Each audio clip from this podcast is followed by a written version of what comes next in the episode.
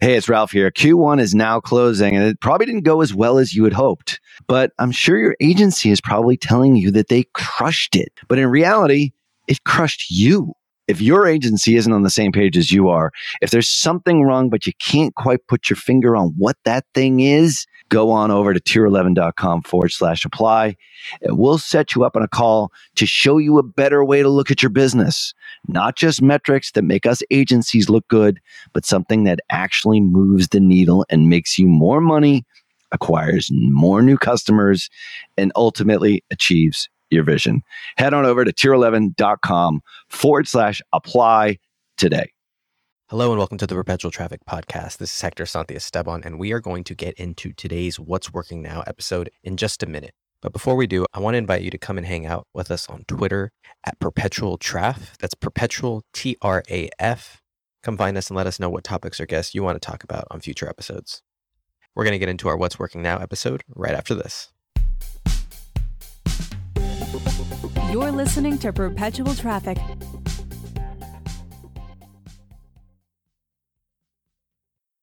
I want to talk to you about funnels, my favorite topic. I'm being sarcastic because I'm a Google guy, and Google guys don't like funnels. YouTube folks play with it, they're the black sheep, it's fine. But funnels have traditionally been more Facebook list building, eh, direct response, but they haven't functioned well in the Google ecosystem for a bunch of reasons that we don't necessarily have to get into here's what's interesting is I just got off a call with a gal, uh, Alicia, over at Persuasion Experience. We're actually going to have her on the show. She's going to come teach us all about CRO. But she said something I thought really profound. She said that you have a funnel regardless of whether or not you want to admit it. It speaks to something that I've said for a long time, which is marketers haven't invented the funnel. Like the funnel isn't something that marketers created. It's the natural sequence through which a purchasing decision is made. And so that natural sequence exists for your product or service in your industry completely independent of you. Sans your involvement. So I, I, think one of the things that i want to do is, is stop thinking about the funnel as, as the squeeze page. That's not the funnel. That's actually irrelevant to the funnel in many cases. It can guide the funnel. It can catalyze certain facets and aspects of the funnel but that's not it. The funnel is with your customer and the more you work to understand your customer and your avatar the more you're going to understand the funnel. And i just want to just define terms here. Here's the funnel. I took this image from my book if anybody's interested. Um, but it starts with awareness. Somebody has to become aware of your product or service or their problem. But that awareness has nothing to do with your page. You don't you don't even necessarily create awareness in many instances. Now there are marketers that do, but for most of us in the Google sphere, awareness, interest, consideration, these things have already happened. And in the world of Google, we, we tend to show up somewhere consideration and intent. And then evaluation and purchase is where the dogfight happens, and that's where you start paying for traffic. But what's interesting about Performance Max is, for the first time ever, and I am saying ever, Google Display people and YouTube people, I'm saying ever, because it hasn't been a cornerstone of Google advertising. And I don't know why I'm getting so fired up about this. I love my YouTube and display people. But for the first time ever, the full funnel marketing approach is it's built into the fabric of Google's advertising with Performance Max. So Performance Max goes all the way up to the top of the funnel and you can actually build awareness. You can build awareness for your product or service. It's amazing. You can build awareness, you can create interest, you can push people into consideration, you can catalyze intent, you can you can assist with evaluation, and then of course push them to purchase, which is kind of what we've been doing with Google all along. And and this is the idea that was, you know, uh, brought up when I was talking to Alicia you don't have to kill your existing funnels in order to do this. Now, I really like Google's URL expansion, the final URL expansion, and that happened instead of Performance Max. And I feel very strongly that it's a dangerous thing to ignore. Because if we're talking about a machine's ability to learn, right? If you think about the way that Performance Max is built, you give Google a goal, audiences, assets. And Google goes, great. I'm going to take those people and try to get them to these goals using these assets. It's actually pretty straightforward. You're giving uh, the bot all the tools in, in the toolbox that it would need in order to make these things happen. Well, the AI, and I hate using that term because it's just so so loaded, and I, I, I don't understand AI at all. It just it, it there's something gross about it. But we'll say the AI gets limited when you say, oh, and by the way, you have to use this page. Because remember, we want it to do all of these things. We want it to be able to do all these things generate awareness, build interest, move towards consideration, assist, like so on and so forth.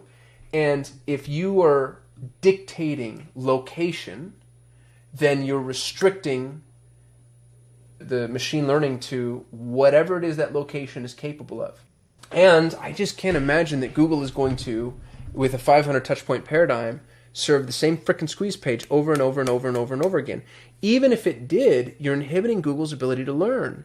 Because Google doesn't know from a single squeeze page, Google doesn't know when somebody's moved from awareness to interest.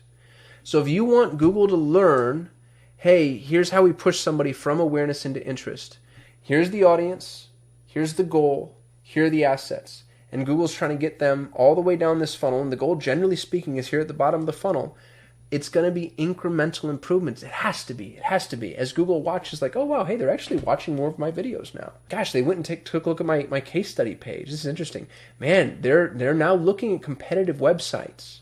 They're comparing features. They pulled up a Google sheet and they've actually plugged in all the alternatives.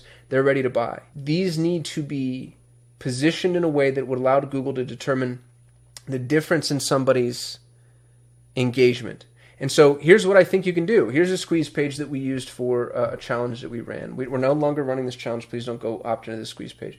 But it's a 3x Shopify challenge. And here's what's really interesting is as I'm looking through the squeeze page, this is so easy to break apart, right? So you'd have like the homepage, bam, here's the, the, the homepage of this little mini website. Let's say that I wanted to run this exact thing but I was going to do so with Performance Max. And this is philosophical, by the way. I have no proof that this works. But I'm trying to make a pretty strong point, and it's something that I think that we all need to move in the direction that Google is giving us. And, and Performance Max means it means opting into final URL expansion, generally speaking, unless you have a really strong reason not to.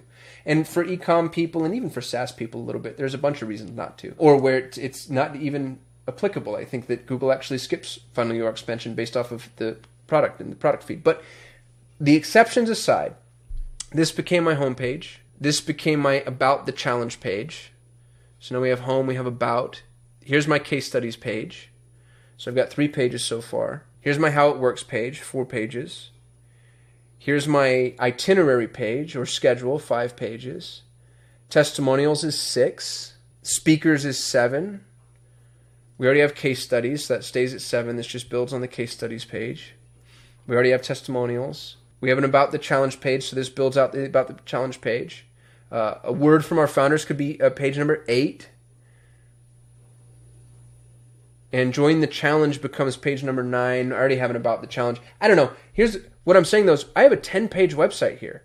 And each of those pages, now that I actually have a separate page for all of them, each of these pages would end up being expanded. But you can look at how, if I broke this up and actually gave Google these tools, Google would now have the ability to begin to see where people are in the funnel and how different assets, different ads mixed with different members of the audience in different times how they would interact. I'm giving Google the ability to measure human engagement and then figure out what, what each of these pages really means. Because if somebody's going to your case studies and testimonials page, that's a freaking good sign that they're they're somewhere here right? Like you're giving Google all the fodder that it possibly needs. So for whatever this is worth, if you've been knee deep in the funnel game, and I'm not, you know, even though I've used them and I know how to use them and I know that they're effective, I just they've always been like fly by night businesses for me, which is really funny because the 3x Shopify challenge was kind of a fly by night business. You know, we just wanted to get our hooks into Shopify stoners because we knew we could make Google work for them really well. I, I think that, that we don't have to abandon that.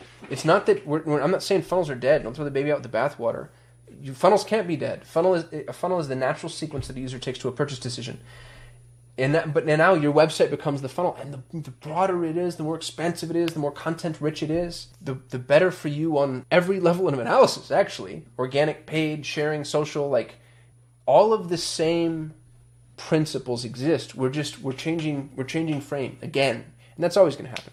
So, don't kill the funnel, modify it for performance max And I think you'll be pretty surprised at the results that you see. As a matter of fact, I'm really interested if anybody does this. I'd love to know what it is that you see. We're testing something very similar to this internally. Uh, I'll be sharing the test results after my talk at War Room on April 13th. Until then, I appreciate you all watching.